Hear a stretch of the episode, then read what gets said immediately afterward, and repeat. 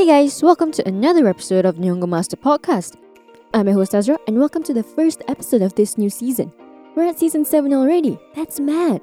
We're making this season a shorter one, just a month long with about 9 episodes, and the topic for this season, as you can already guess from the title, is festivals. We actually have an episode on the top 4 culturally significant festivals in Japan, back in season 1, episode 2, and that was a huge hit. So, we decided why not have a whole short season just for this festive topic?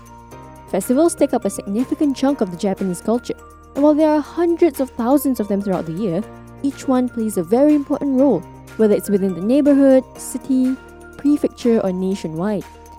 Now, I won't be spoiling much in just the intro alone, so you have to listen on to know all there is to know about Japanese festivals. Our first episode introduces the Matsuri, the part they play in Japanese culture, and what they represent, I've sprinkled some unique and useful Japanese words along the way too. So, without further ado, let's dive into our new season head on. The word for festival in Japanese is Matsuri. Remember this word, as it'll be used throughout the season pretty regularly. So, what is a Matsuri? The etymology of the word itself is actually enshrined, which gives us a better understanding of what Japanese festivals are all about. Now, the oldest Matsuri appeared in the 8th century, during the Nara period. It's still in practice to this day, since the year 752, and it's called Omizutori. Also known as Shunie, the Matsuri is held in the first two weeks of March and believed to purify and enhance prosperity in the country. Some say spring can't start without this ceremony. Nowadays, there are more than 300,000 festivals all year round, and that's not inclusive of rituals at Shinto shrines and Buddhist temples, as well as others in individual homes. Some people believe that there are as many festivals as there are gods. The main purpose of Matsuri is to show thanks to Kami, God for nature, for life, and for growth in a community. The Japanese believe that God dwells in everything, as said 8 million gods, or Yao Yorozu no Kami in Japanese, which idiomatically expresses uncountable gods or all around gods. They believe that gods inhabit every part of the world, the sea, the mountains, the rivers, even the kitchen in your home, and the roadside boulders. Sometimes, creatures like big snakes and lions are held in awe as spirits, in cases where Shinto gods and Buddha are venerated together. As time passes by, Matsuri becomes more and more common practice with not religious connotations. With no religious connotations, some festivals are reg- some festivals are regional revitalizations derived from the seasons, Others are festivals originating from a foreign nation. We'll talk about that in a later bit. Anyway, regardless of the reason of the Matsuri, the Japanese love a good festival to explode their energy and go batshit crazy. Here's a quick vocab recap. Matsuri, festival. Kami, god. Yao Yorozu no Kami, 8 million gods. Matsuri vary quite a bit from each other. Each one is unique and distinguishes itself from others. They all have varying history, rituals, and even dances. The thing is, though, even with all these differences, they also have some similarities. The first thing is food. You won't find a Matsuri that doesn't sell food and drinks, oftentimes in small stalls called yatai. It's kind of like selling food is part of the Matsuri ritual itself. But anyway, these snacks are the ultimate Japanese street food, usually costing just a couple of hundred yens, and often munched on as you continue walking around the event area. Don't expect seats around, there's usually none. Another common aspect of Japanese matsuri is the mikoshi, which refers to the portable miniature shrine that's often the center of attention of the ceremony. Remember how we said that matsuri are often associated with religious practices? Well, this is one of the practices. The mikoshi is usually used like a vehicle to transport the god or deity from one shrine to another or to another location in the area. This tradition is believed to absorb the aioku to mean injury and disaster of the area, as well as to purify and hear the prayers of the people. Now, the mikoshi is one heavy object. Those wearing the mikoshi would wear a costume called hanten or happi, a type of traditional wear but only worn during festivals. Hundreds of kilograms are carried on the shoulders of these strong souls. And Japan is still a traditional country in some aspect.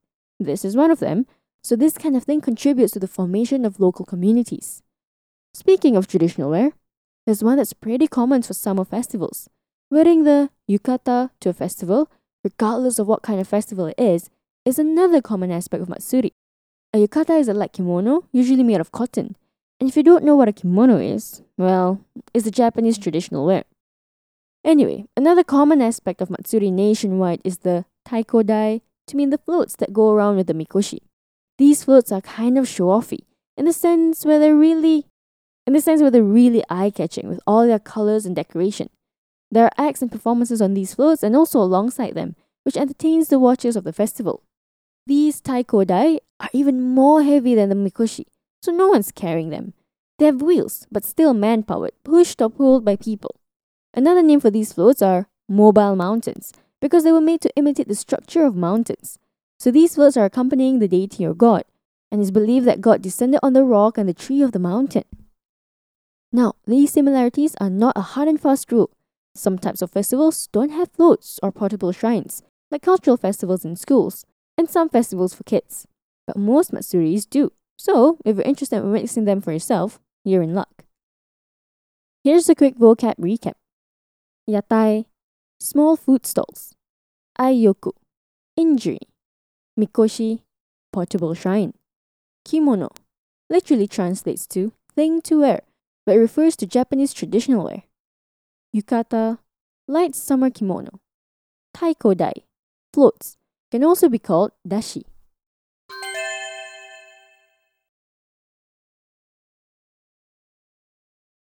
By the way, if you haven't checked out our official website yet, why not give it a browse?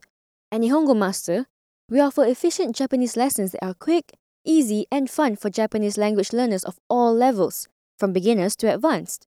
Our smart tools will assist you in areas where you need a little bit of a push and congratulate you on the ones you've aced.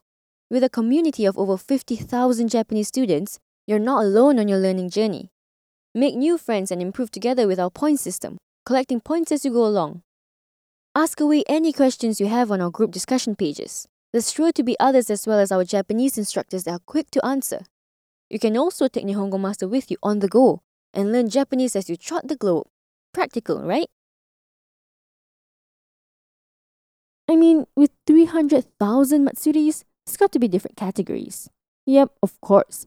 Now, we'll go into a few of the main types of Matsuri in our future episodes in detail, but for now, I'm going to just give a quick overview of the types of Matsuri. But hold on, we have to touch on the topic of seasons. The seasons are a big deal in Japan, which greatly affects the type of Matsuri you get. With the change, people use them as a way to ask the gods for help. Haru, spring, Matsuri are to pray for success in farming and fishing.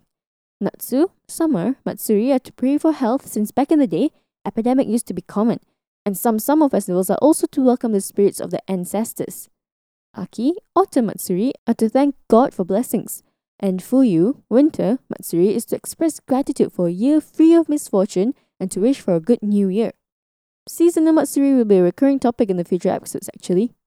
So, within these seasonal Matsuri, you might actually be able to categorize it further. The one we talked about having Mikoshi and Taikodai are very much in the category of artisanal expertise on display.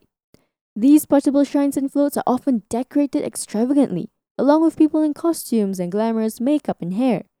In Gion Matsuri in Kyoto, there's even a competition between districts on whose float is the best. Also in Kyoto Prefecture is Aoi Festival, one dating back to the 6th century, where the parade brings back to life the clothes, cosmetics, and hairstyles of aristocrats in those days. Another significant type of Japanese festival is those that boast comradeship and community. People are connected to one another through common roots while still offering individual source of strength. The tug war festival, or Tsunahiki Matsuri, is a pretty good example. I mean, it's pretty straightforward, but the line that you're tugging is not a thin rope, but a huge one that imitates a python or dragon. We'll get into that in another episode. Oh, and there's also School Undo Sports Festival that boasts similar comradeship. They start young. Another type of Matsuri is those that seem life, seikatsu, and nature, shizen, together. Japan is blessed with an abundance of nature and harvest, from both sea and land. Some Matsuri are all about showing gratitude to this blessing. One is the Naha Hari dragon boat races in Okinawa. This water themed festival is all about expressing hope for maritime safety and good catch for fishing. And last but not least, Japan has festivals that are solely for respecting the Sosen ancestors and community, because not all festivals need to be boisterous affairs. Some are just to show solemn reverence, carry on traditional customs and rituals of gratitude and esteem for the ancestors who have departed. A good example is the Kamakura festival in Akita, where snow huts shelter small altars for the god of water. All festivals in Japan, no matter how big or small, can be classified into one of these categories. Here's a quick vocab recap. Haru, spring. Natsu, summer. Aki, autumn. Fuyu, winter. Undo, sports. Seikatsu, life. Shizen, nature. Sosen, ancestors. So, as you can see, there are tons of festivals of various types in Japan, all of them with their own significance. Look out for our future episodes where we zoom into different categories of Matsuri. What Matsuri do you already know or have been to? Let us know by commenting on social media platforms.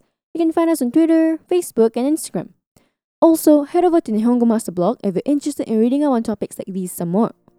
And if you're keen on picking up some more Japanese for yourself, pop onto our official website, nihongomaster.com to learn more. While you're at it, why not get yourself a subscription? Get a head start on your Nihongo journey with Nihongo Master. Thank you so much for listening in. Join me in the next one, where I'll be walking down the avenue of Japan's rich Matsuri culture. Mata ne!